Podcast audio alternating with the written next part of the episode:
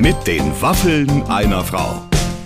Ein Podcast von Barbaradio. Heute ist ein außerordentlich schöner Tag und ich äh, fühle mich glücklich und geehrt, dass ihr euch entschieden habt, äh, hier bei mir im Podcast so ein bisschen rumzustöbern. Mhm. Ähm, bevor wir zu der heutigen Ausgabe kommen, wollten Clemens und mhm. ich euch nochmal eine Sache ans Herz legen. Wir machen ein bisschen Werbung in eigener Sache, weil äh, unser Podcast ist ja so erfolgreich. Wir, wir, wir gehen ja nicht so hausieren damit, aber es wird sehr häufig angehört. Ja, es ist Zeit, den nächsten Schritt zu gehen, oder? Ja, Next Step sozusagen. Äh, Podcast 2.0. Wir haben uns überlegt, wir machen einen Live-Podcast mhm. für euch mhm. in Hamburg. Äh, am 17. April ist es soweit im Mojo Club abends und äh, es steht schon fest, dass auf jeden Fall Sascha mit dabei sein wird. Ja. Den werde ich also für euch und auch vor euch auf der Bühne interviewen. 200 Leute passen da rein und jetzt kommt, ihr habt die Möglichkeit, Möglichkeit, euch Tickets zu sichern. Mhm. Allerdings äh, müsst ihr euch bewerben. Die kann man nicht kaufen. Wir wollen nämlich kein Geld mit euch verdienen. Wir wollen einfach nur, dass ihr viel Spaß habt. Ihr könnt uns äh, schreiben, was ihr euch wünscht, was wir mit Sascha am Abend auf der Bühne machen. Ja, wir brauchen eure Vorschläge und unter all diesen Vorschlägen wählen wir dann auch Ticketgewinner aus. Boah, das wird mega, oder? Also ja. habe ich jetzt schon im Gefühl. Ja, ich auch. Ich liebe es ja. Also, wenn Leute zuhören, ist es ja nochmal was ganz anderes, ja. wie wenn man das dann Und so Applaus. allein im Studio macht. Ja, bin sehr, sehr, sehr gespannt. Ich ja. glaube, das wird echt toll. Also seid dabei. barbaradio.de alle Infos. Super. Ganz genau. Ihr bewerbt euch einfach unter barbaradio.de. So, und jetzt geht's hier weiter mhm. mit unserem aktuellen Gast, Johannes Strate von Revolverheld. Äh, liegt vor uns kann ja, man sagen. Ja, ihr habt so ein tolles Gespräch, da habe ich wirklich lang geschmunzelt und es war eine schöne Passage, als ihr über euer Elterndasein beide gesprochen habt, ähm, wie, wie, wie man mit den Kindern umgeht oder nicht umgeht. Das, ähm, ähm, ja. da werden sich viele wiedererkennen. Also ich nachher. finde, der ist ja so ein Vater, äh, der, der, der sich trotzdem, finde ich, das, das sexy Popstar-Image nicht, nicht zerstört mhm. hat. Weil der ist so eine Art von Vater, das findet man irgendwie gut. Weil bei vielen anderen Popstars denke ich mir immer, oh, schieb doch nicht die ganze Zeit den Kinderwagen bei Instagram hin und her, nur das weil stimmt. du ihn umsonst ja, bekommen ja, hast. Bleib doch auch noch ein bisschen Sexsymbol. Aber ich finde, Johannes äh, kommt da irgendwie aus einer anderen Richtung. Macht jetzt sogar auch einen Podcast äh, mhm. mit anderen Vätern zusammen, wo sie so übers Vater Vater sein ja, ja. reden. Also eine tolle Sache und ist insgesamt wirklich in allen Lebenslagen ein toller äh, Gesprächspartner und davon könnt ihr euch jetzt selber überzeugen. Mit den Waffen einer Frau heute mit Revolverheld Frontmann Johannes Strate. Ladies and Gentlemen, oh Gott, ich habe mich heute richtig schick angezogen, obwohl er mir nur zugeschaltet ist, aber mit einer sehr dicken, sehr stabilen, langen Leitung. Äh, erwartet oh. uns heute bei den Waffeln einer Frau Johannes Strate von Revolverheld. Schönen guten Tag, Barbara, wirklich, es ist eine wunderschöne Rampe, die du da gebaut hast. Ich, ja, ich oder? Ich fühle mich sehr geehrt. Ja, ja ich, ich versuche am Anfang schon durch das Anheben der Stimme und auch durch Tempo und so einfach Druck zu machen auf den Gast. Ich merke das. Dass der das ist nicht weiß, so, dass du langsam, ist. ja genau, nicht so langsam, wir, wir rufen uns uns mal ein und sowas, sondern einfach, nee. das ist so wie bei so einem Intro, der Kabuki fällt und los. Nicht irgendwie dann ja, mal lang, wir kommen mal ganz gemütlich rein. Es gibt ja auch so Journalisten, die sagen so, wir fangen jetzt mal erstmal ganz gemütlich an. Nee, Quatsch. Nee. Nee, das, das und weißt du, was mein absolutes Hassding ist, wenn die Leute sagen, äh, jetzt, äh, jetzt kommen sie erst mal an. Kennst du das? Jetzt kommt sie erstmal an. Ich, sitze doch schon. Ja, und dann genau. weißt du auch, warum du eine Stunde zu früh eigentlich disponiert bist, ja, ja. weil die alle wollen, dass du erstmal ankommst. Und ich denke mir immer, wie genau kann so ein Ankommensritual eigentlich äh, aussehen? Also man hängt sein, sein Klangschale Ding da so. ewig auf und alles mögliche, sein Mantel und dann setzt man sich hin und dann atmet man erstmal in den Bauch. Das ist auch nicht mein Ansatz. Äh, wir, wir werden nee, direkt komisch. loslegen. Als wir das, das letzte Mal gesprochen haben, warst du bei mir und es war ganz am Anfang der Corona-Zeit. Kannst du dich da noch dran erinnern? Ja, ich weiß, dass ich danach öfter mal auf meinen Rasenmäherroboter angesprochen wurde, weil, glaub, weil du, glaube ich, die Einzige warst, mit der ich je darüber gesprochen habe. Da bin ich ja, auch ein bisschen stolz. Ja, das stimmt. Der Rasenmäherroboter verbindet uns irgendwie. Ja, ja, das ist schön. Ich weiß besser als gar nichts. Aber äh, ich erinnere mich häufig daran, und da, das habe ich auch schon sehr oft erzählt im Freundeskreis, wie du mir damals erzählt hast, wie bei euch in der Schule Homeschooling und Online und digitales Lernen funktioniert stimmt, hat. Ja. Und da hast du mir erzählt, man fuhr am Montagmorgen mit dem Fahrrad Fahrrad in die Schule bekam ja. einen Briefumschlag mit kopierten Blättern und den brachte man dann am Freitag mit dem Fahrrad wieder zurück in ja. die Schule.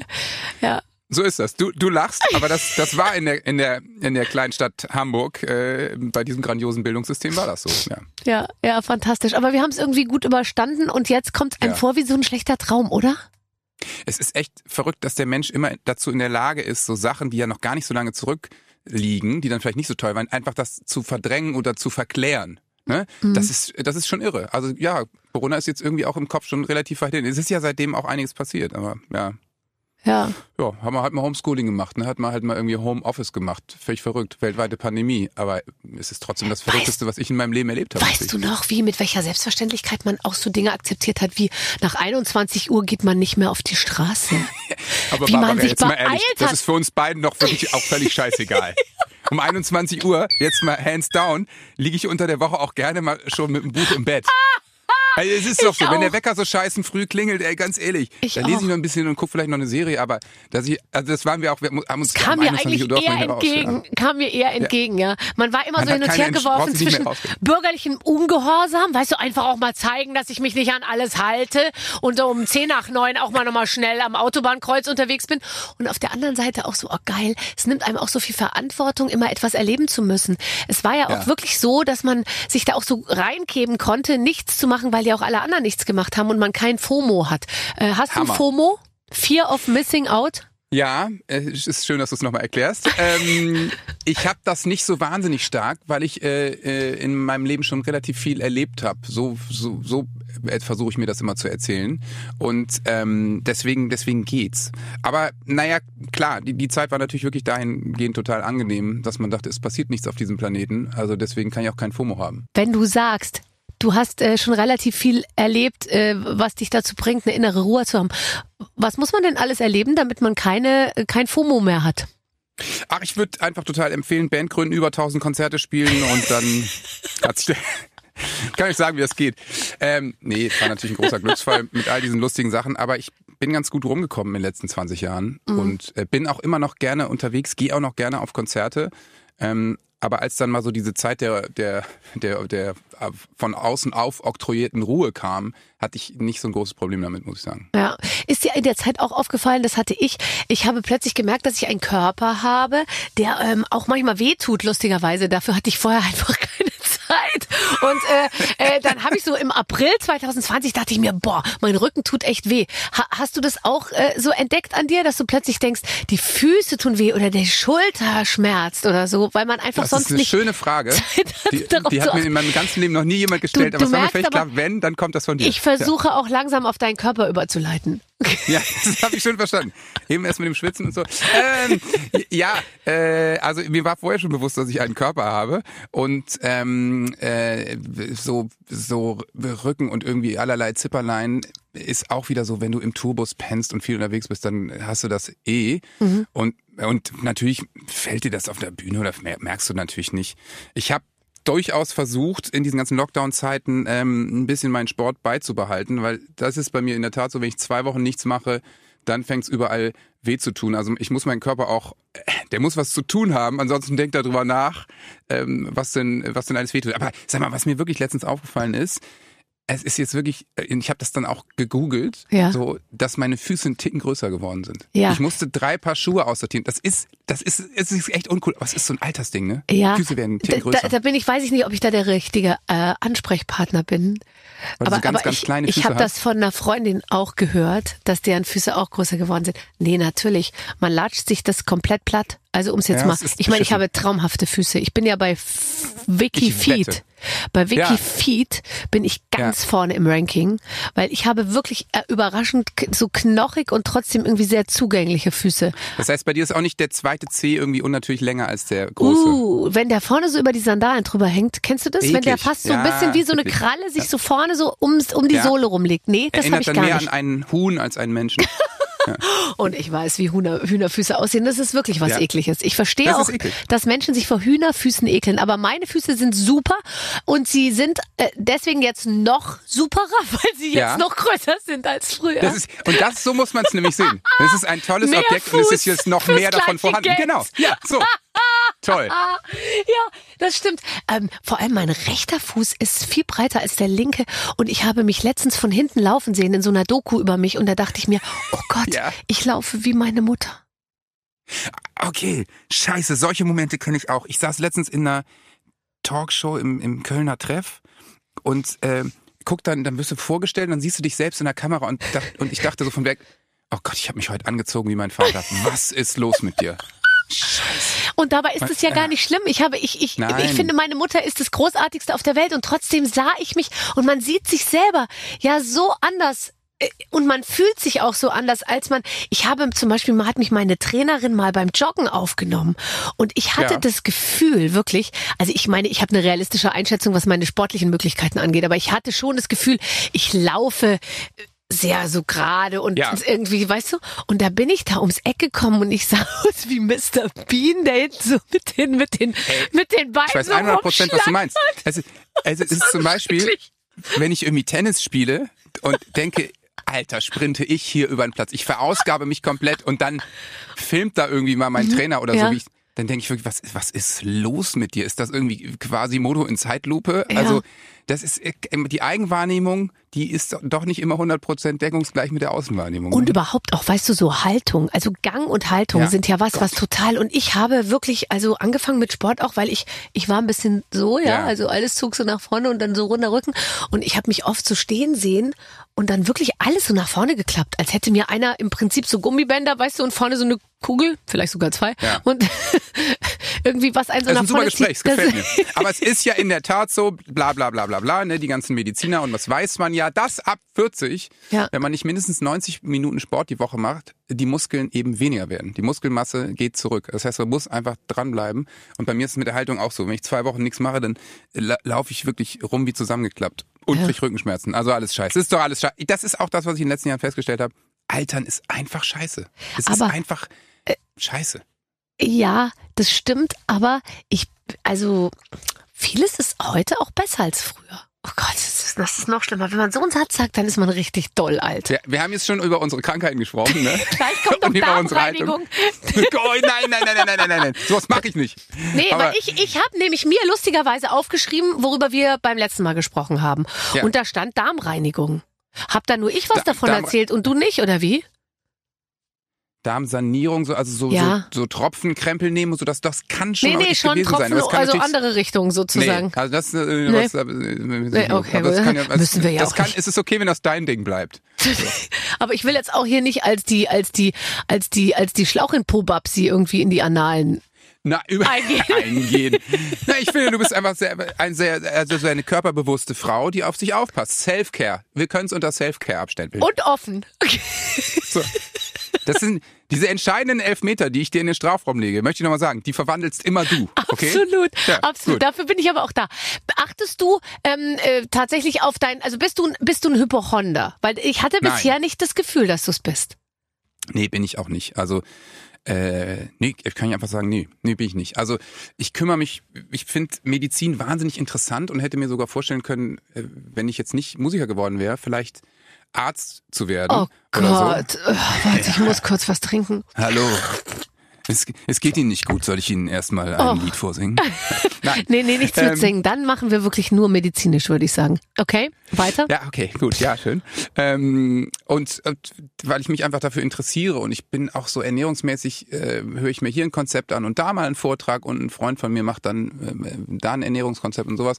Ähm, ähm, und bin auch bei vielen alternativen Heilmethoden, schaue ich mir das immer erstmal an und mhm. finde das sehr spannend. Mhm. Und deswegen ähm, bin ich, glaube ich, recht gesund und ich weiß auch, wenn ich bewusst mir die Rinne verzinke und mir einen reintrinke, dann, äh, dass ich dann auch, ich, das ist eine quasi eine bewusste Vergiftung, wie meine Ernährungsberaterin immer sagt. Also wenn Alkohol, dann okay, dann habe ich mich jetzt auch dafür entschieden und ich weiß, dass nichts daran gut ist, außer natürlich für meinen Seelenzustand und äh, das emotionale Heil. Aber ich mache das dann einfach auch nicht. Ich bin nicht der Typ, der zum Beispiel jeden Tag so ein Glas Wein trinkt. Nee, aber jetzt mal ehrlich, ich merke jetzt in meinem Umfeld, dass ja schon die, das insgesamte Bewusstsein wird ja immer mehr, ja. Das wird ja auch nicht besser. Also weil in, in, wir bewegen uns ja auch in, in äh, uh, unter Leuten, die im Prinzip alle wissen, okay, ich muss jetzt irgendwie was für mich tun und so. Und ja. wenn du dann nur noch Leute einlädst, die dann schon kommen und dann weißt du schon am Telefon, übrigens momentan trinken wir beide nichts und so oder ähm, was gibt's denn zu essen oder soll ich dir mal die Allergieliste durchfaxen oder ähm, äh, weißt du, dann wird's auch irgendwie. Also ich habe jetzt Total angefangen zu rauchen und zu trinken. Und zwar zu rauchen auf Partys. Und zwar so richtig. Ich zieh's mit drei Zügen rein, als gäbe es kein Morgen. Hammer. Ich sag's jetzt ja, einfach aber das mal. finde ich konsequent. Und ich das finde das super. total okay. Und es ist antizyklisch, weil alle anderen so, äh, ich hab's mir gerade abgewöhnt und ich immer, will jemand mit mir rauchen? Und so und keiner, keiner will und keiner hat. Und ich äh, habe jetzt überall so Zigaretten gebunkert, falls mal jemand kommt, der mit mir rauchen will und so. Ich habe auch so schöne Aschenbecher. Es gibt ja wunderschöne Aschenbecher. Ja, es gibt wirklich wunderschöne Aschenbecher. Es ist, es ist schön, dass es äh, irgendwie passt die Geschichte zu dir. Ähm, finde ich, ja, finde ich, äh, finde ich, finde ich toll, dass du angefangen hast zu rauchen. Herzlichen Glückwunsch. ja, ist großartig. Wenn alle vapen oder aufhören, fängst du an zu rauchen. Aber rauchen muss man auch sagen, also vapen ist wirklich das uncoolste der ganzen Welt. Rauchen ist natürlich schwachsinnig, weiß man, aber so eine äh, so eine Gitan ohne Filter ist schon was anderes als so ein völliger Vape-Quatsch. Also ich rauche nicht, gar nicht, überhaupt nicht. Ähm, aber finde auch, das, das, das Leben muss ja irgendwie auch Freude machen. Und, Ja. und äh, es gibt so viel Scheiße, was man sich reinziehen kann oder man schläft mal zu wenig oder sonst was. Wenn du das jeden Tag machst, ist scheiße, ist immer natürlich die Dosis, die das Gift macht. Und So. wenn man in einer Woche ein solides 5-2-Konzept durchzieht, fünf Ja. Tage gut leben und zwei Tage eben nicht, dann kommt man damit wahrscheinlich je nach Veranlagung relativ weit. Glaube ich, äh, genau so. Ähm, Wenn du wir uns treffen, ist einer dieser zwei Tage, möchte ich nochmal sagen. Ich lasse es bitte mal Samstag und Sonntag sehen. Ja. Das finde ich gut. Ähm, was mich sehr, sehr, sehr entspannt ist, äh, dass du äh, zu den Gästen gehörst, mit denen ich spreche, der, der, der auch einen Podcast hat, der aber nicht möchte, dass ich auch zu Gast in seinen Podcast komme, denn du machst einen Männer-Podcast, der für Papas ist und ich bin definitiv kein Papa, ich werde auch nie einer sein und deswegen äh, kann ich jetzt mal ganz entspannt mit dir über Podcast reden, ohne dass es dann gleich heißt, du kommst dann demnächst aber bitte auch zu mir. Es wäre natürlich schön, aber ich verstehe schon, du bist kein Papa. Was soll man machen? Gut, das könnte man natürlich alles noch irgendwie wahrscheinlich auch ver- ändern. Ja, aber na das klar. lassen wir. Na klar. Ähm, ja, nee, ich habe mit zwei Freunden einen Papa-Podcast, der da heißt Zuckerbrot und Kneipe. Und wir sind äh, ja solche Trottel, dass wir natürlich alles andere als Berater sind, sondern einfach über äh, unsere soliden Scheiterungen des Alltags sprechen. Einer, Sebastian Ströbel, ein Bergretter seines Zeichens Sehr, sehr, sehr netter Mann. sehr netter, gut aussehender Mann, der Kann man so mit sagen, ja. grauen Haaren auf dem ZDF äh, sich vom Helikopter runterlässt und Oh die Menschen Gott. vom Berg rettet. Ja. Das ist auch geil. Denn dann frage ich so, hier, Sebel, wie sieht's denn aus? Ja, ich kann, ich kann Montag jetzt doch. Wir haben hier einen Schneesturm, wir mussten abbrechen. Und ich sitze gerade irgendwie mit dem Espresso in meiner Küche und ja, Ja. gut, das ist doch schön, dann machen wir Montag. Ey, ich muss noch pumpen gehen vorher. Okay, gut, dann zeichnen wir ein bisschen später auf. Fantastisch, Ja. fantastisch. So habe ich es mir vorgestellt. Und wer ist der Dritte genau im so ist Bunde? Freddy Radeke, der äh, ist Redakteur, arbeitet für Extra 3 und sowas, macht also echt interessante Sachen. Und ja, der, Se- hier Sebastian, Seppel wollte ich jetzt schon sagen, hat vier Töchter, der völliger Irrsinn halt. Und Sebastian hat zwei Jungs, ich habe einen Sohn.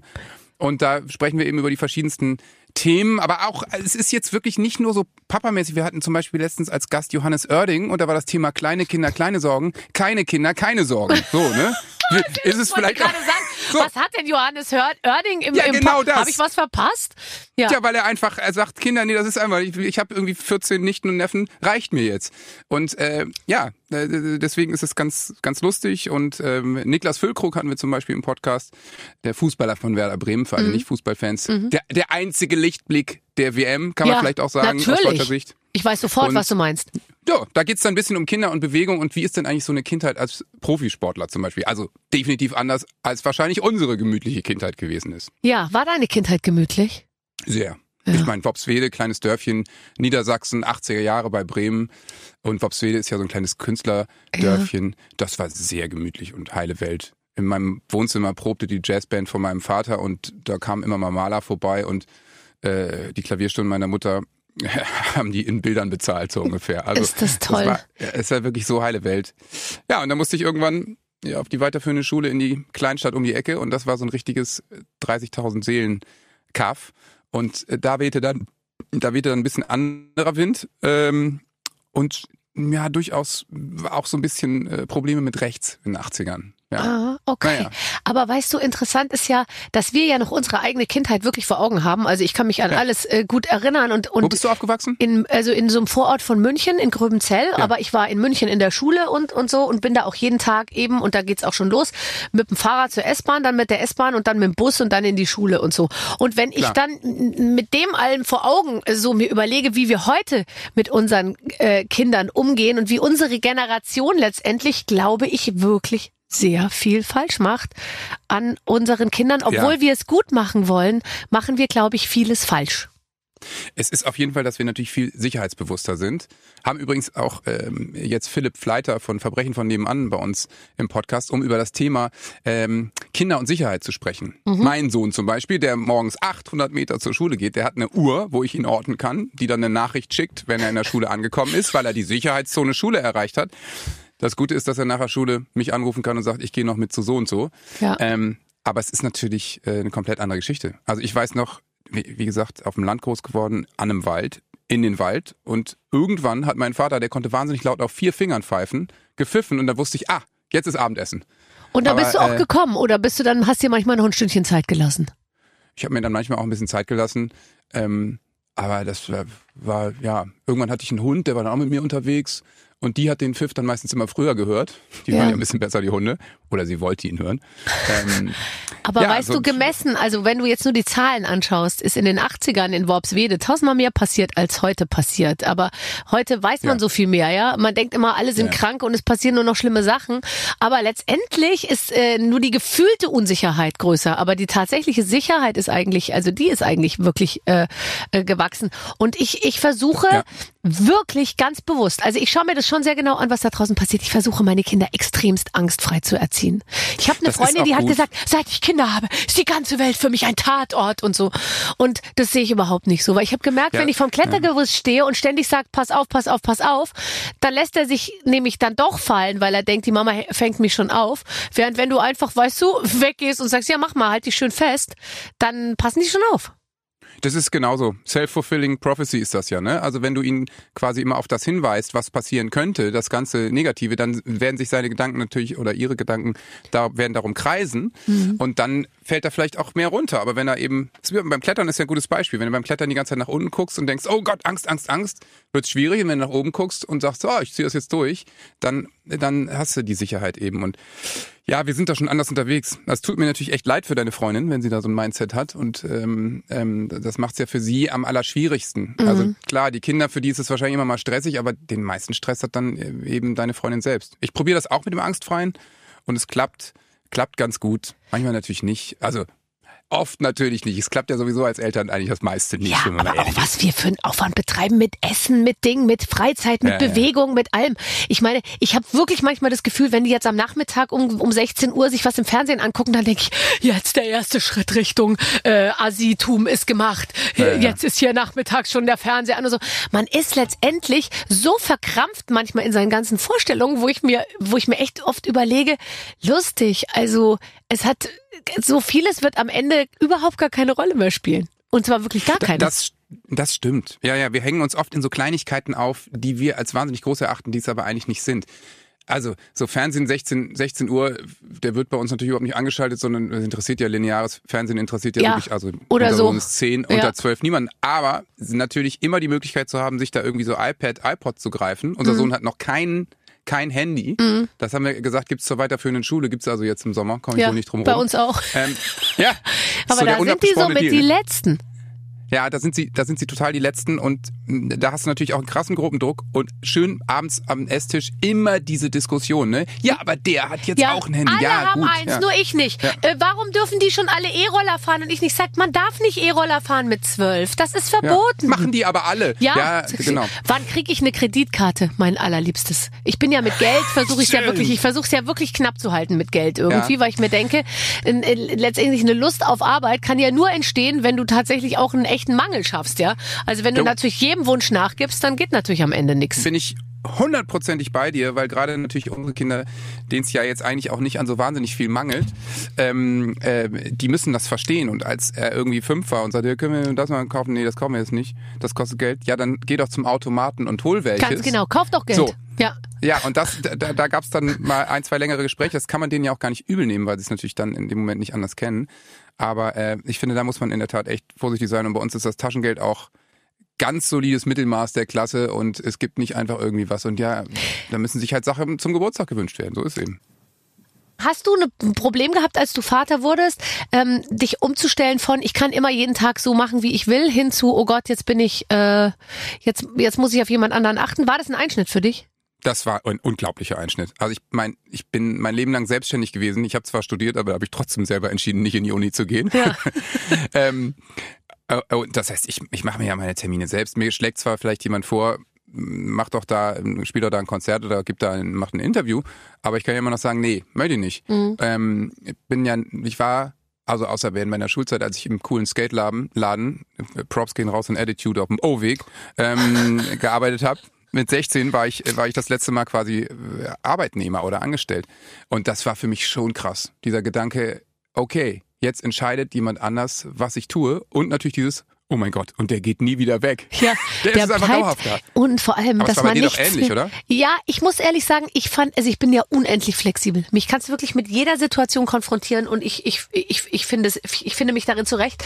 Plus, um meine Oma zu zitieren, den alten Spruch, der halt volle Gültigkeit hat, alles hat seine Zeit. Also ich dachte mir, ich will jetzt ja, auch nicht mit 43 irgendwie im Bett liegen und genau selber bestimmen den ganzen Tag, was ich mache, sondern ich wollte das halt auch unbedingt. Und dann ja. ist mir das auch nicht so schwer gefallen. Das Einzige, was ich schlimm fand, war, wenn am Sonntagmorgen im Winter, wenn es draußen noch dunkel war, man um Viertel nach sieben schon mit dem Frühstück fertig war, die Geschirrspülmaschine war eingeräumt, die beiden Kinder haben sich geschlagen und mein Mann ist aufs Klo gegangen, um dort für längere Zeit zu bleiben. Da stand ich manchmal so in der Küche und dachte mir, oh Gott, es ist erst für halb ja. sieben. Und dann so die Chance, nochmal zu schlafen, wusste man, rückt in weite Ferne. Also man wusste, es wird ja. den ganzen Tag über nicht mehr die Gelegenheit geben, sich einmal kurz so zurückzuziehen. So, das fand ich manchmal wirklich beklemmend. Also möglicherweise habe ich das, was dein Mann getan hat, ja auch schon mal als Waffe angewendet. Aber ich, ich, ich, wenn, wenn sie dann so auch, ich sag mal, sonntags morgens im Winter um fünf, sechs und die sind noch so die Babys und du musst mit dem Kinderwagen losgehen. Ja. Das sind die einsamsten Stunden ja. meines gesamten Lebens gewesen. Und manchmal kommt einem dann ein Papa oder eine Mama entgegen und man nickt sich so ganz traurig zu und geht weiter. Es ist wirklich, also diese Tage sind unendlich lang und, und das war, äh, ja, das und war schon auch die anstrengendste so Zeit dieses, in meinem Leben. Dieses, ähm, und was spielen wir denn jetzt? Und so. Und du hast ja dann, ich meine, bei 365 Tagen, als die Kinder so klein waren, hatte ich auch, habe ich auch viel weniger gearbeitet natürlich. Und da habe ich da wirklich Nochmal, das sollen wir nochmal das Dinosaurier-Puzzle machen oder ja. das Eiskönigin-Puzzle und so und dann immer wieder das Gleiche. Dann Uno, dann Puzzle, dann Memory, dann dann ja. Malen äh, da, und so. Und der Tag geht ja wirklich nicht rum. Das ist ja Wahnsinn, was nee, man da alles. Irre. Das ist irre. Und naja. deswegen habe ich permanent Leute eingeladen und habe die so. und habe die irgendwie zusammengesteckt, dass die Kinder dann zumindest sich da irgendwie Total. Ich Playdates auf den Sonntagmorgen um neun, weil dann denkst du um Viertel nach sieben, okay, komm, jetzt noch zwei Folgen Feuerwehrmann Sam und einmal das Puzzle machen und dann ähm, trifft man sich und kann quatschen. Oder Tapetenwechsel. Hey, komm, wir gehen jetzt einfach mal irgendwo frühstücken. Ist doch scheißegal, ob wir das Café auf links drehen. Ja, aber so, wir aber haben wir sind schon mal beim woanders. Reinkommen bestellt ja. und bezahlt, dass man die Freiheit hatte, auch schnell gehen zu können. Weißt du, guten Tag, ja. wir nehmen zweimal Arabiata und eine Pizza Margarita, wir zahlen dann auch gleich. Ja. Ähm, und dann, damit man wirklich, also wenn es gar nicht mehr ging und die angefangen haben, sich mit Essen zu bewerfen, dass man dann einfach äh, schnell den Laden verlassen konnte. Wir hatten so einen Italiener, der hatte so abwaschbare, so vermeintliche Ledersitze, aber es war eigentlich Plastik. Und ja, da der weiß schon, warum er das hat. Also ist auch ganz schön, dass das jetzt irgendwie vorbei ist. Und jetzt ist es ja, eigentlich ist so, dass man an der Tür steht und immer so klopft, hallo, äh, darf ich mal kurz in dein Zimmer kommen? Nein. Nein. Komm doch mal raus. Na, chill mal, Papa, ja. höre ich dann immer. Schämen die sich für chill dich? mal, Papa. Das Essen steht seit zehn Minuten am Tisch und ich habe jetzt fünfmal gesagt, also wäre schon schön, wenn ihr jetzt auch mit isst. Ist, ja. sind, ist, ist dem klar, dass du ein Popstar bist?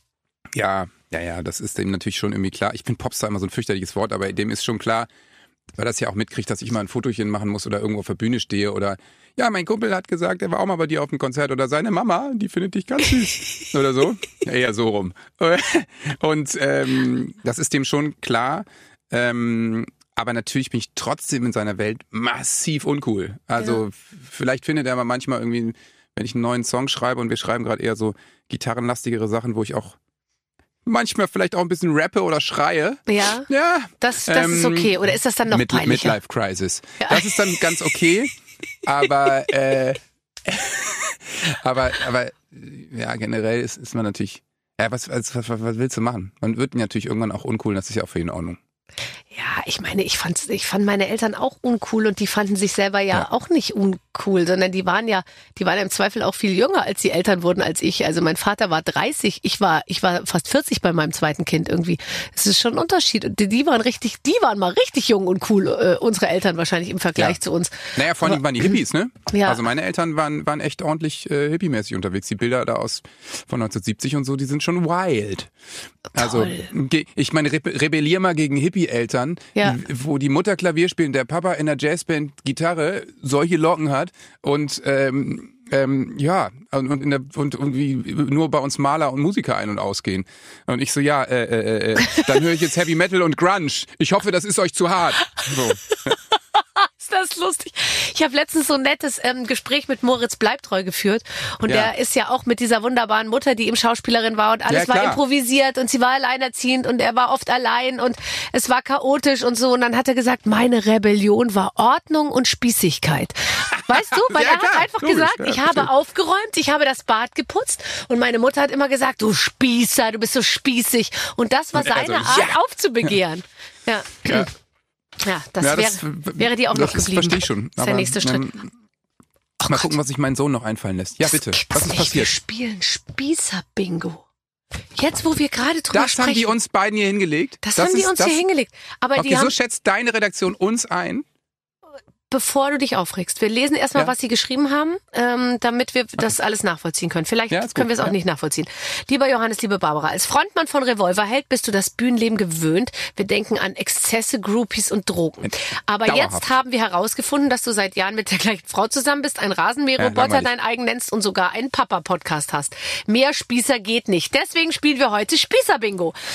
Wir haben euch eine Liste mit Dingen vorbereitet, die eigentlich nur Spieße haben oder machen. Arbeitet die Liste ab und ruft bei jedem Punkt, äh, der auf euch zutrifft, laut Bingo. Wer am Ende mehr Punkte hat, gewinnt einen Bausparvertrag und Barfußschuhe.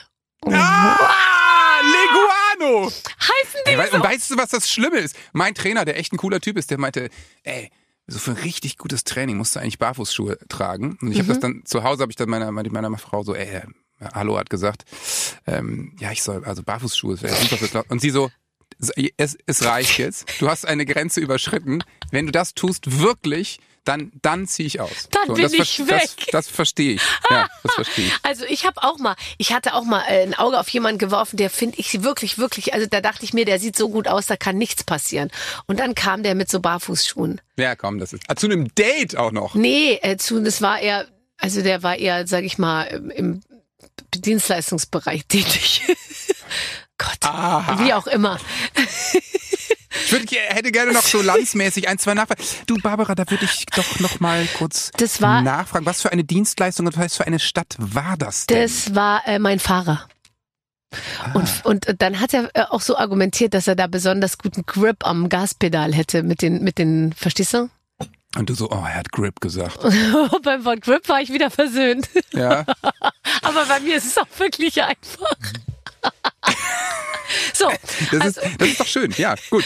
Jetzt kommt die schönste Frage. Du bietest deinen Gästen Stoffschlappen als Hausschuhe an. Auf keinen Fall. Ich bitte dich. Das ist allerletzte. Nein. Du? Bitte sag nicht Bingo.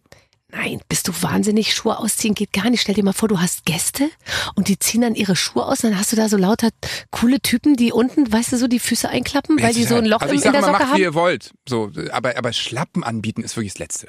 Ich habe die Geschichte so und so oft erzählt, aber ich erzähle sie nochmal. Ich war eingeladen, ja. ich war mit einem super scharfen Typen verabredet. Wir waren auf einer Party verabredet.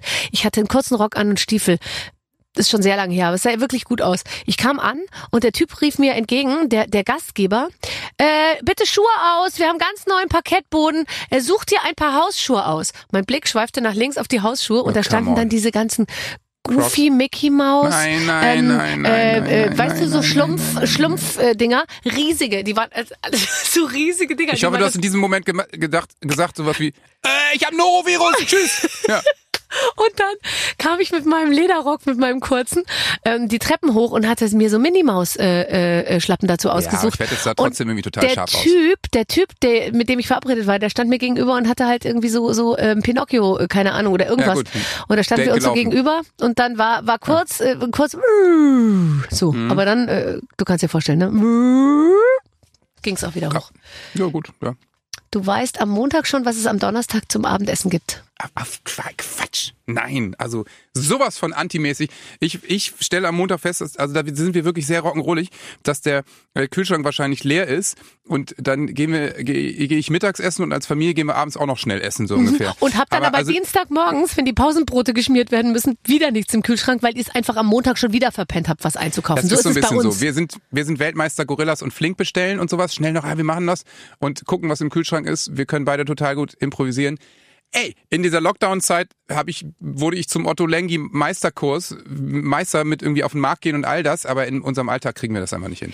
Ich habe äh, tatsächlich das sehr häufig Montagmorgen, dass nichts einfach da ist, was ich den Kindern in die Schule ja. mitgeben kann. Ja. Oh, und dann immer, oh Mama, du bist echt so schlecht organisiert, wir haben ja gar nichts. Und dann, gucke ich so in die Brotdose und da ist dann so ein, so ein ganz verschrumpeltes altes Brot. Ich so, das geht noch, das toaste ich schnell. Mama, das ist schon ganz grün. Wie kann denn etwas so trockenes schimmeln, frage ich mich dann manchmal. Ja. oh Gott. Also, du hast eine praktische abwaschbare Tischdecke auf deinem Gartentisch. Ach Gott im Himmel. Okay, Gott sei Dank. Wir sind so weit weg von Spießern.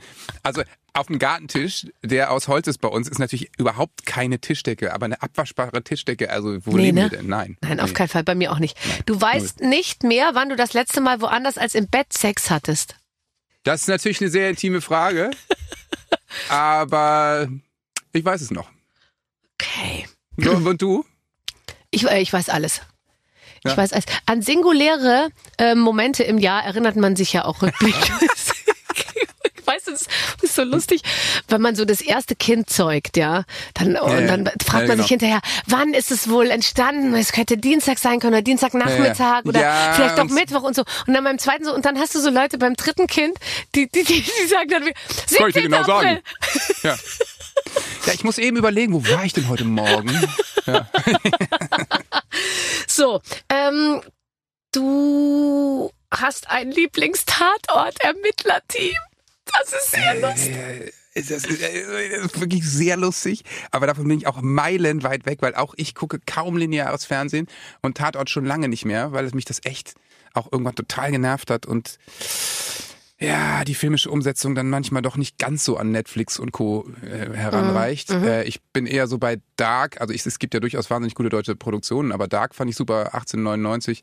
Ja. Also da gibt's schon sehr gute Serien und Filmen und Tatort war einfach, das war mir irgendwann alles zu äh, Klapskali-mäßig, wie wir in Hamburg sagen. Ja, man ist auch nicht mehr bereit, sich von so einem Fernsehsender vorschreiben zu lassen, wann man, also ich meine, ich bin ja selbst, ich, ich vertrete ja den Fernsehsender eigentlich und ja. ich bin da darauf angewiesen, dass Leute weiterhin äh, um 20.15 Uhr einschalten. Aber tatsächlich, manchmal denke ich mir, ich lasse mir doch jetzt nicht von denen vorschreiben, wann ich diese Sendung gucke. Das stimmt, aber ich meine, speaking of, die ARD-Mediathek ist ja zum Beispiel total gut. Und wenn ja. ich wirklich mal Lust auf einen Tatort hätte, dann würde ich jetzt nicht einen Fernseher anschalten, sondern würde ich einfach in meiner ARD-Mediathek-App eben da schauen. Und da werden mir ja wahrscheinlich 85 Tatorte, Tatorte angeboten. Aber ja. ich habe kein Lieblingsermittlerteam. Ich auch nicht. Nee. Ähm, nee. Wobei ich sagen muss, ja? ich fand die Dortmunder mit Stefan Konarske und so, die fand ich damals aber, eine Bombe. Und, aber auch dann Jörg Hartmann. Wahnsinn. Ja, der war so geil irre. Das war einfach, das ja. hatte mit dem Tatort fast nichts zu tun. Das nee, fand ich super. Finde ich auch. Ja. Ähm, hast du ein Lastenfahrrad? Oh, du triffst mich. Das ist super. Du erwischst mich die ganze Zeit auf dem richtigen Fuß. Ich hasse Lastenfahrräder.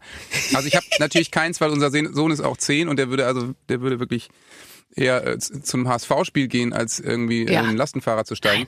Also nee, ich verstehe, dass das total praktisch ist und sowas aber ich habe ein normales, schnelles Fahrrad und das hat jeder in meiner Familie und äh, fertig. Ich hatte ein Lastenfahrrad und es war ganz toll, aber es war sehr, sehr schwer zu fahren und irrsinnig ja. gefährlich, weil wenn du damit mal ein bisschen schneller um die Ecke und mit bisschen schnell ist es immer noch langsam, ja, dann hat das abgehoben. Ich dachte immer, ach, fünf Räder sind doch mehr äh, als, äh, also das hatte vorne, glaube ich, vier, halt so eine Kiste und hinten eins.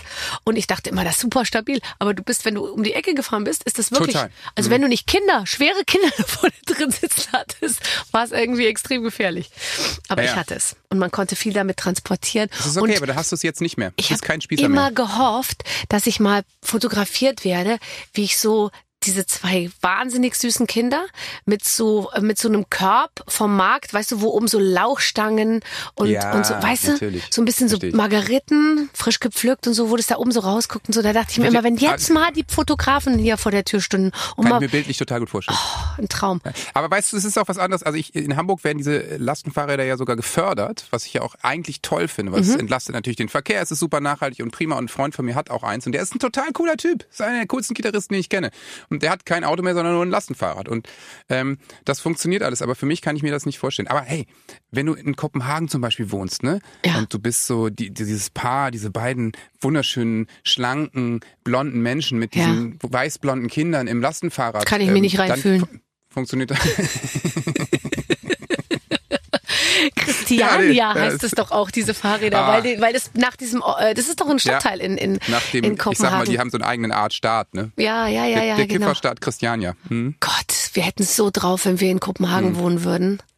Ja, Wir zwei in Kopenhagen, das wäre super. Aber wir brennen durch, wir lassen Aber wenn wir uns. zwei in Kopenhagen wären, dann hätten wir mit Sicherheit auch kein Lastenfahrrad und vor allem keine Kinder. Da hätte Nee, ich doch wir nur einige anderes. Laster. Du wirst sauer, wenn jemand mit dem Buttermesser ins Marmeladenglas geht. Also wer, wer hat ein Buttermesser? Ich, äh, Butter, wir, wir haben Messer. So, Ja. Wenn eine Butter auf dem Tisch steht, dann geht jeder mit seinem Messer rein. So. Ja. Eine Butter hält doch auch, auch ewig. Also ja, klar, die Marmelade, aber die Marmelade wird bei uns wahrscheinlich so schnell aufgelöst. Auch so schnell gegessen, Die hat gell? gar keine Chance, schlecht zu werden. Aber wenn sie schlecht wird, wird sie halt schlecht. Vielleicht ist das auch ein totales, weißt du, so ein, so ein Ding, womit Eltern ihre Kinder einfach die ganze Zeit so, so ärgern, dass sie so sagen, ähm, die Marmelade schimmelt, wenn man da mit Butter reingeht oder wenn man angeblich Ja. ableckt, weißt du, das Messer.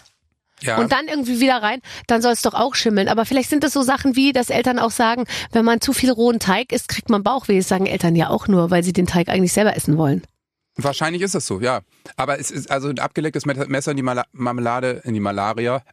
ähm, das ist, ist vielleicht ein bisschen eklig, aber ich weiß nicht, ob sie davon schneller schimmelt. Jetzt, ich sage jetzt kommt der, kommt Ja. der Shitstorm von den Mikrobiologen. Der, der ist schon Du, unterwegs. wir haben ganz wenig Mikrobiologen unter unseren Hörern. Das habe ich extra rausgefunden Abgecheckt, vorher. ne? Ja, Ja, abgecheckt. Ähm, du, Aber ich unter meinen extrem viele. ja, klar, du bist ja, du hast natürlich die sehr gut verdienten, extrem gut gebildeten. Absolut. Ich ja, mach die anderen.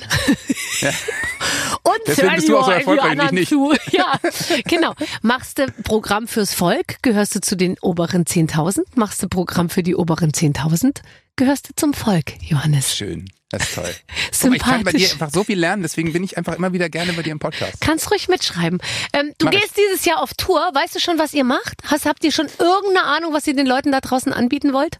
Ja, in der Tat. Wir fangen zwar erst im äh, Juni mit unserer Festivaltour an, aber wir haben uns schon sehr viel Gedanken gemacht und ich war auch äh, äh, auf verschiedensten Konzerten, habe mir verschiedene Bühnenaufbauten und so angeguckt und wir schustern das gerade im Kopf ein bisschen zusammen, haben jetzt so Calls mit so Set-Designern. Ne? Oh, wie cool, das klingt teuer. Ja, leider ja. Wer bezahlt Das das? wieder völlig, ja, leider wir. Wahnsinnige Ideen, am Ende bleibt nichts übrig, aber ich will ja, dass die Leute am Ende des Jahres sagen, dass äh, die Revolverheld-Tour, das Konzert war echt irgendwie besonders und sah, sah nicht deutsch aus.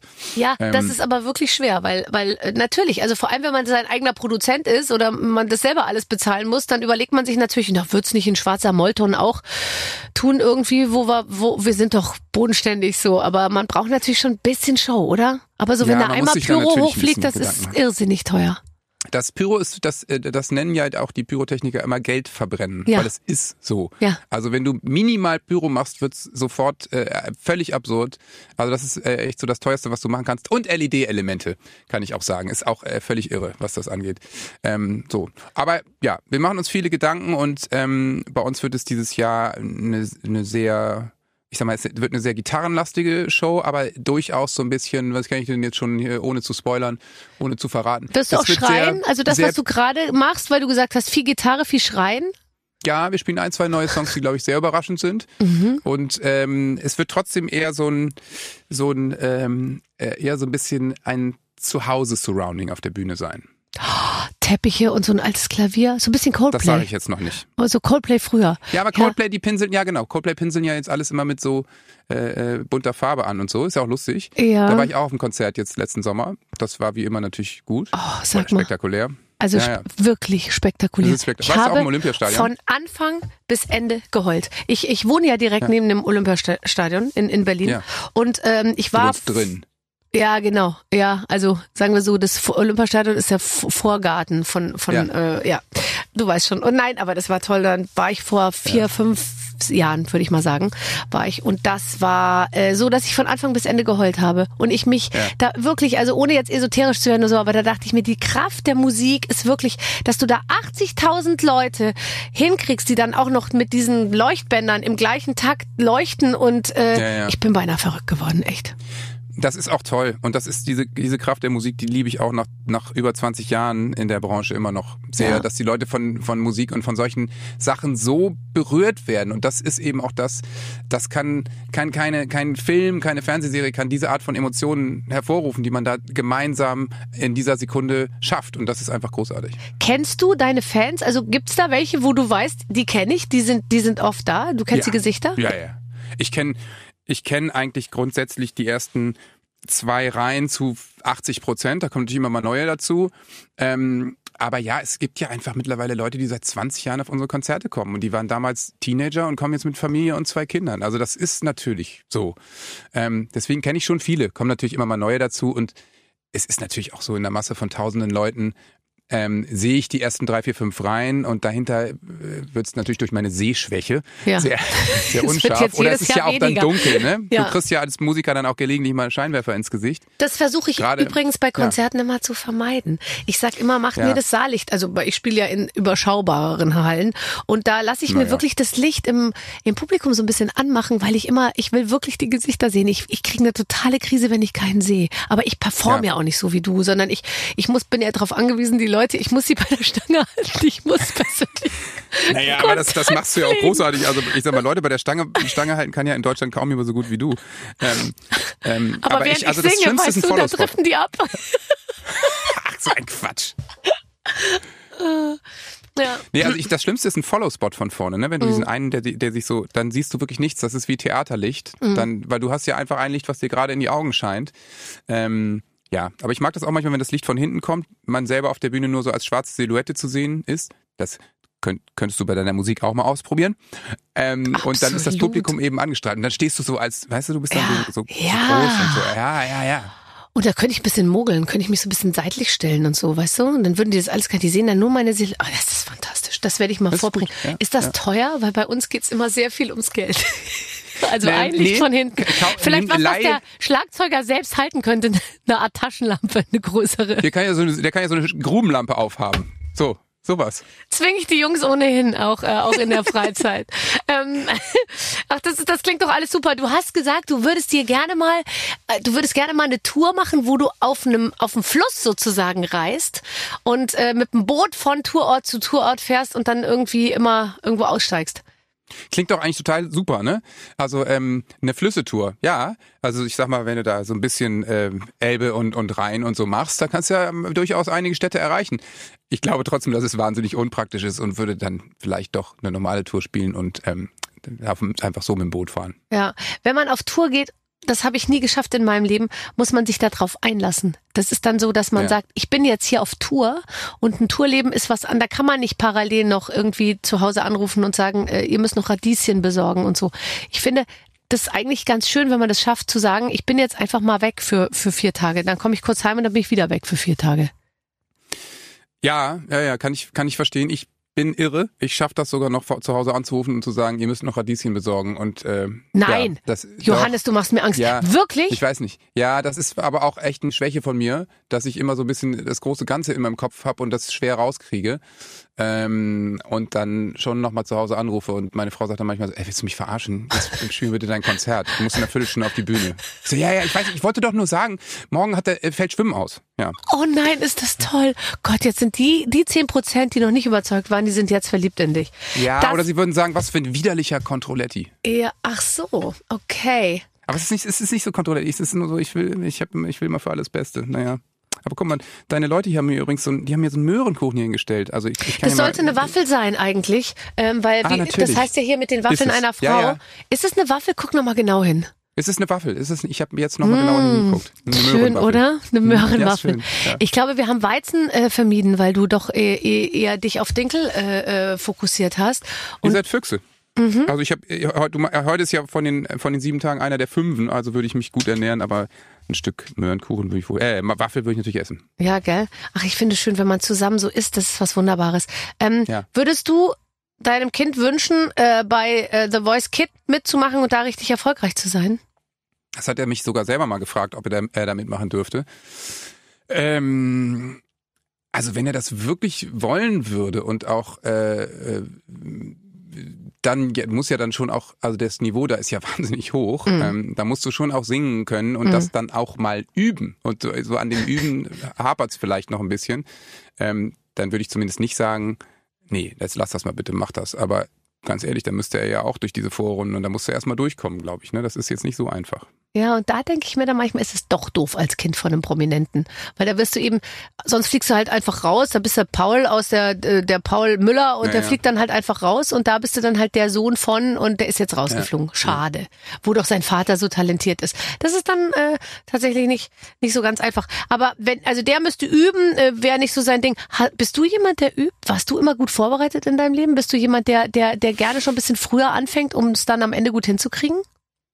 Ja, das hat sich schon äh, geändert. Ähm, ähm, früher natürlich, also in, im Alter meines Sohnes überhaupt nicht geübt, gar keinen Bock. Dann habe ich mir Gitarre so ein bisschen mit Lehrer drauf geschafft, aber auch nur bis zu dem Punkt, dass ich mich als Sänger begleiten konnte. Dann habe ich natürlich bei den ersten Bands, hatte ich ja keinen Gesangsunterricht, aber dann war irgendwann schwierig mit der Stimme und dann habe ich, hab ich schon ein paar Jahre unterschiedlichsten Gesangsunterricht gehabt. Ähm, ja, dann waren wir mit der Band am Anfang so viel unterwegs, irgendwie 180, 200 Konzerte im Jahr. Da probst du halt nicht, weil du stehst nee. ja eh ständig auf der Bühne. Und singen ist Muskel. Und Findest du nicht? Ja, wenn so. du viel singst, ist ja, es super. Und wenn du, wenn und du. es ist vor allem scheiße, wenn du wenig singst. Ja. Also das merkst du halt. Und dann waren die letzten Jahre so, da hatten wir nur so wenig Konzerte wegen Corona und ich war immer trotzdem so ein bisschen probefaul und stand dann auf der Bühne und habe eigentlich gemerkt, oh, ich bin noch nicht so hundertprozentig vorbereitet und die Stimme könnte doch noch ein bisschen besser sein und so. Und deswegen habe ich dieses Jahr jetzt echt ähm, mir das alles nochmal ein bisschen besser zurechtgelegt und ähm, ähm, nochmal mit Leuten gesprochen und habe äh, fange jetzt relativ frühzeitig an, einfach eine totale Routine zu kriegen, ja. Das finde ich super. Ich finde, das ist so toll, wenn man sich dazu durchringt, einfach mal früher anzufangen. Ja, ja. Ich Weil kann ist, ja nicht, ich, das, das ja ist so schlimm. Ich denke mir manchmal, was gibt's doch nicht? Warum bist du so bescheuert? Du könntest diesen ganzen Stress dir wegarbeiten, indem du einfach schon mal vorher sagst, komm, wir, wir, wir, wir, wir gucken es uns jetzt mal an. Manchmal schiebe ich das so lang vor mir her, dann in diesen Text reinzugucken, den ich dann für eine bestimmte Veranstaltung, dann lese ich den irgendwie am Morgen und dann denke ich mir, ach so, das hätte ich mir aber anders gewünscht. Und dann denke ich mir, ja, Barbara, hätte sie halt mal vorher angeguckt, dann, äh, dann, dann. Ja, das, das ist ärgerlich, weil dann bist du auf einmal, also du hast es wahrscheinlich nicht mehr, weil du ja nun äh, gerade was Moderation angeht, natürlich ultra voll Profi bist. Ich stehe dann echt manchmal da und denk so, ey, ich bin, ich krieg das hin, ich bin sicher, aber ich bin zu 90 Prozent sicher und mhm. ich bin nicht hundertprozentig scheiß auf alles. Ich kann jetzt machen, was ich will, das mhm. wird klappen. Und das nervt mich dann selber, weil ich denke, du faule Nuss. Und jetzt mache ich so, dass ich die neuen Songs zum Beispiel einfach versuche, jeden Tag einmal komplett durchzusingen. So. Ja, das muss in so einer Art von Zwischenebene eingespeichert ja. werden. Das kannst du dir nicht so von heute auf morgen drauf schaffen. Nee. Ich hatte Abende, ich bin einmal mit Max Mutzke aufgetreten in der, in der Bonner Oper und ich sollte meine Stücke singen. Und dann kam so erstmal Max Mutzke auf die Bühne, hat so wie Prince einfach so, so improvisiert ja, und Ding und äh, äh, uh, uh und so. Und dann kam ich und hatte so einen Text, der so eine ganze Lebensgeschichte erzählt. Und ich habe schon in der zweiten Zeile gedacht, äh, äh, ich glaube, ich weiß gar nicht mehr genau, äh, wie es jetzt irgendwie weitergeht. Das ist so ein scheiß Gefühl. Ja, das ist ein scheiß Gefühl. Und das ist, äh, also ich hatte das in der Tat letztes Jahr auch so ein bisschen so. Und das ist vor allen Dingen ein Scheißgefühl, weil dann andere äh, Systeme in, in einem drin ja anspringen. Und ja. normalerweise ist es bei mir beim, beim Singen auf der Bühne so, hey, ich bin tiefenentspannt, ich mach das. Und äh, der, ich sag mal, der, der Konzentrations Part in mir, der Stresser, der die Sachen irgendwie regeln will, der kann sich zurücklehnen in seinem Liegestuhl. So ist mhm. immer mein Bild. Mhm. Und wenn ich mich aber versinge und anfange irgendwie ein bisschen drüber nachzudenken, dann ja. wacht er auf einmal auf und denkt, okay, ich muss hier was machen. Und dann wird's hektisch im Kopf. Total. Und das ist natürlich scheiße. Ich will natürlich in dieser entspannten ja. Sache bleiben mit, hey, singen macht Spaß, alles cool. Ja. Welchen Song spielen wir jetzt? Scheißegal, fang einfach an, ich sing mhm. mit und es wird Ja, und dann fliegt werden. man nämlich, wenn man, wenn genau. man, wenn man, da, und da muss man hinkommen. Du musst immer auf der Bühne eigentlich an den Punkt kommen, wo du sagst, jetzt fliege ich. Und dann kann auch wirklich nichts mehr passieren. So ist es. Gläschen Wein vorher vielleicht. Na egal, naja. Mit dir äh, zu sprechen ist auch wie Fliegen, ehrlich gesagt. Also, Ach, äh, oh, ich wünschte, ich wäre ein Mann, dann könnte ich zu dir in Podcast kommen. Wir können ja mal gucken, ob wir für dich irgendeine Art Ausnahmeregelung. Ja. Ich schau mal in die Regularien von mhm. Zuckerbrot und Kneipe. Ja, okay, ja, ich guck, mal, ich, guck da mal bitte Verträge. nach. Das wäre wirklich, ja. das wäre mir wichtig. Ansonsten kommst du einfach weiterhin zu mir. Ist ja scheißegal, in wessen nee, Podcast wir uns treffen. Hauptsache, wir reden so. regelmäßig miteinander. Genau. Ladies and Gentlemen, das war Johannes Strate von Revolverheld. Dieses Jahr auf Tour äh, mit Podcast am Start und überhaupt läuft alles super. Tschüss. Küsschen. Ich find's wunderbar. Super. Ich kann einfach nur sagen, wer noch Lust hat, übrigens ins Archiv gehen, der war ja schon mal da. Ja. Auch damals gut. Heute fand ich es fast noch einen Tick besser. Ja, damals war Corona, da waren ja, wir alle ein bisschen genau. deprimiert, ja. aber jetzt ist kein Corona mehr und deswegen war es ein besonders tolles Gespräch. In der nächsten Woche gibt's ein neues mit einem Überraschungsgast. Bis dann. Mit den Waffeln einer Frau. Ein Podcast von Barbaradio. Das Radio von Barbara Schöneberger. In der Barbaradio App und im Web barbaradio.de